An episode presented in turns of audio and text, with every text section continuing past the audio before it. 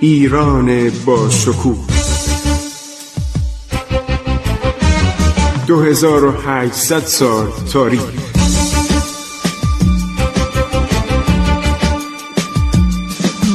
عبور از تاریخ.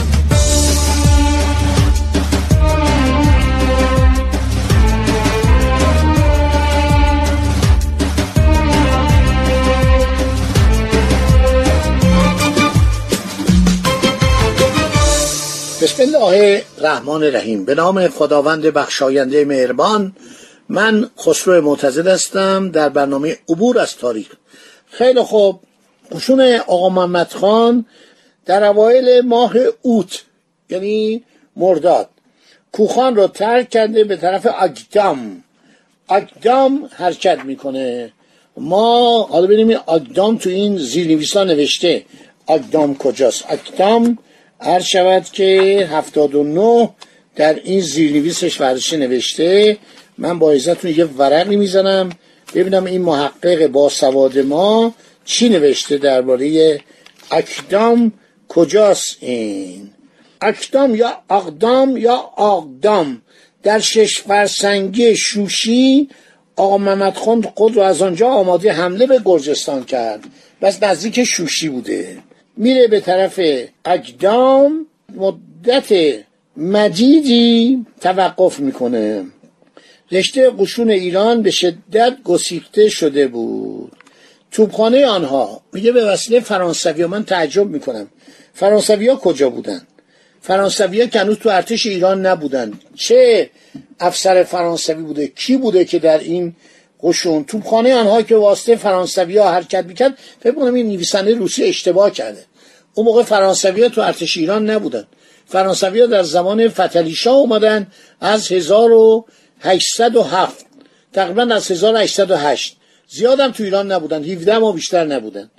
حالا میگه توبخانه آنها که واسطه فرانسوی حرکت می‌کرد همه بی مصرف شده بود. چنانچه از تمام توپخانه به غیر از دو شمخال هیچ کس از توپها کارآمد نبود. شمخال که توپخانه نیست.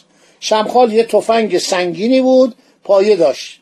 این تصاویرش هم هست در موزای نظامی در کتابای قدیمی. بنابراین توپخانه نبوده با اینها. آزوقه ایرانیا کم شده بود. ناچار بودن حیوانات بارکش رو هر شود به دست بیارن که به وسیله اینها آزوقه ببرن. آقا محمد خان هنگامی که قشون خود را منظم می کرد از جانب محمد حسین خان حاکم شکی. و جواد خان حاکم گنجه معاونت و همراهی زیادی ملاحظه نمود.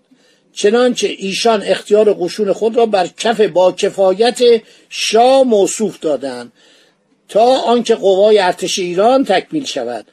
علاوه آن آزوقه لشکر را با حیوانات بارکش تهیه دیده تقدیم داشته. این همه ایرانی بودن.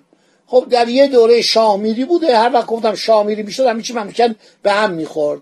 در این دورانی که اینا هر شود که حالا اومدن دارن خدمت می‌کنن. هر شود که لسکی های جارم گفتگو کرده آنها را به خدمت ایران اعزار نمودن. توایف بسیار شجاعی بودن شمشیرزن و سوارکار. به هر کدام صد منات انعام دادن. با وجود تمام تفاصیل مذکور ببینید این افسر کشمیشوف گزارش های نظامی لحظه به لحظه و روز به روز دستشه. با وجود تمام تفاصیل مذکوره رفع کلی اشکالات نشد. لشکر آقا محمد شاه را را نمی‌دانستند. زیرا نمی‌دانست از کدام را بیرون آیند.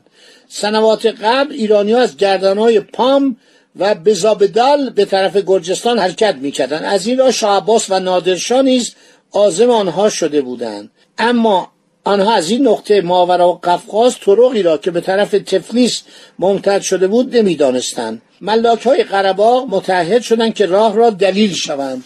گفتم ما راهنما میشیم؟ ایرانیا در اواخر ماه عود به دلالت آنها به طرف گرجستان حرکت نمودند.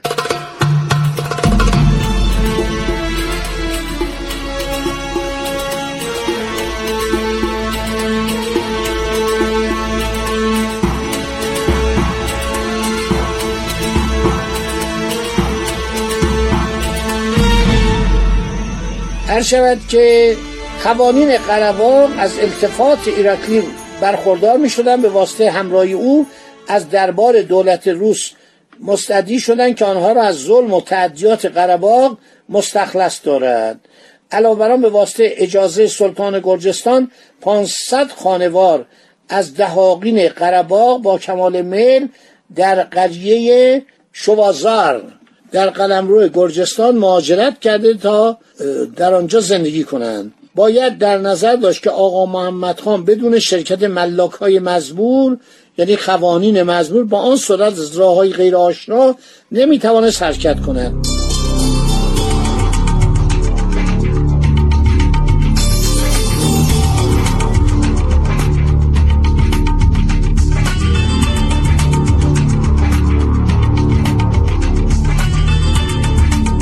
خب اهالی تفلیس ورود ایرانی ها را در خاک گرجستان باور نمی داشتند رجال درباری عام مملکت نیز صاحب این عقیده بودند. مخصوصا بعد از آن که از پترزبورگ سفرا وارد شده خبر آوردن که امپراتوریس روسیه عرض شود که راضی گردیده است.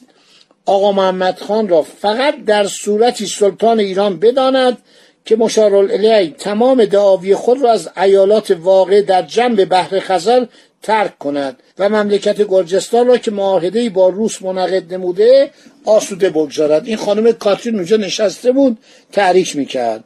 آخرم این گرجستان از دست این بدبخت هرکلیوس بیرون کشید. این اخبار بیش از پیش مردم تفلیس را معتقد نمود که ایرانی ها بر آنها دست نخواهند یافت. عالی شهر در کوچه را رفته فریاد کنان شاه ایران را از این قصد جسورانش مذمت می‌کردند.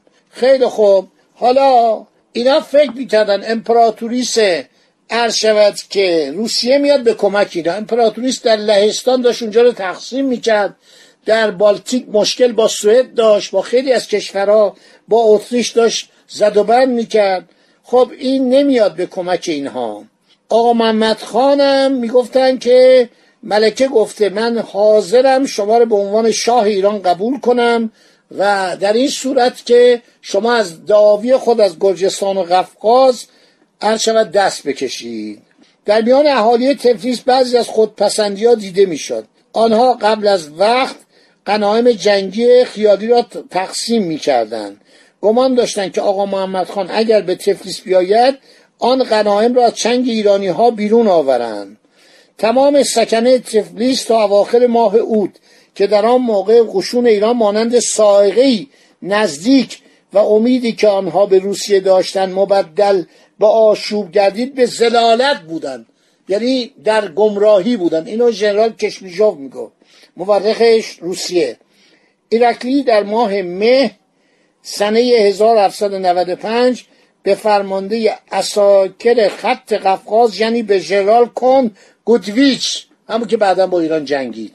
ملتجی شده از او استدعا نمود که سه هزار نفر لشکر به امداد او روانه دارد. قریب شست هزار نفر لشکر در نزدیک تهران مجتمع شده که در آخر ماه مه به قصد سفر جنگی بیرون آیند.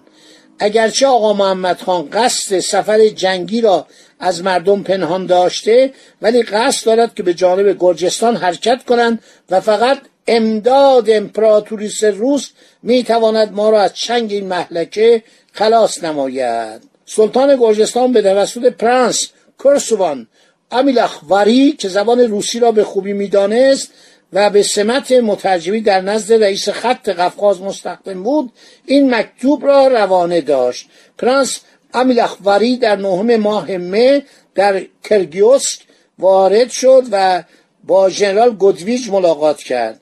کند گودویچ از مضمون نامه چنین استنباط نمود که ایراکلی استعداد لشکری نخواسته بلکه مطالبه نموده که دولت روس به واسطه قدرت و قوه خود آقا محمد خان را از حمله به گرجستان باز دارد. معلوم است که این کاغذ بیقاعده ترجمه شده بود. زیرا سلطان گرجستان استدعای مداخله دیپلماتیک نکرده بود بلکه استدعای استمداد قشون نموده بود. گودویچ هنگامی که با امیلخواری نماینده ارکلیوس صحبت می‌کرد اظهار تاسف بود که قشون روس بی موقع از گرجستان بیرون رفتند زیرا به موجب عهدنامه که فی بین روس و گرجستان منعقد شده بود قشون مزمور بایستی چهار سال در آنجا اتراق نموده باشند. بعد گفت این قشون بنا به اصرار سلطان گرجستان یعنی هرکلیوس که همیشه توقف آنها را در مصرفات خود بیفایده می‌دانست به روسیه احضار شدند. باقی مطلب میماند برای برنامه بعد. این زمان ما کمه ولی خب تاریخ ایران و تاریخ گرجستان بسیار جالبه. من فکر کنم در تفلیس هم کسانی باشن که این برنامه رو بپسندند بشنون و ماجرای جدایی گرجستان از کشور مادر رو مورد تدقیق و مطالعه قرار بدن. خدا نگهدار شما باد.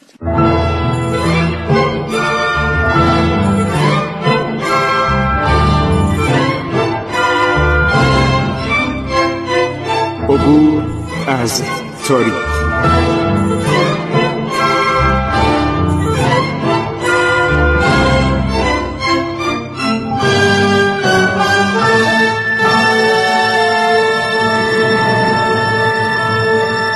ایران با شکوه.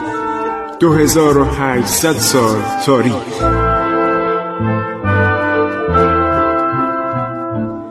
سرگذشت ایران ما به روایت خسرو معتزد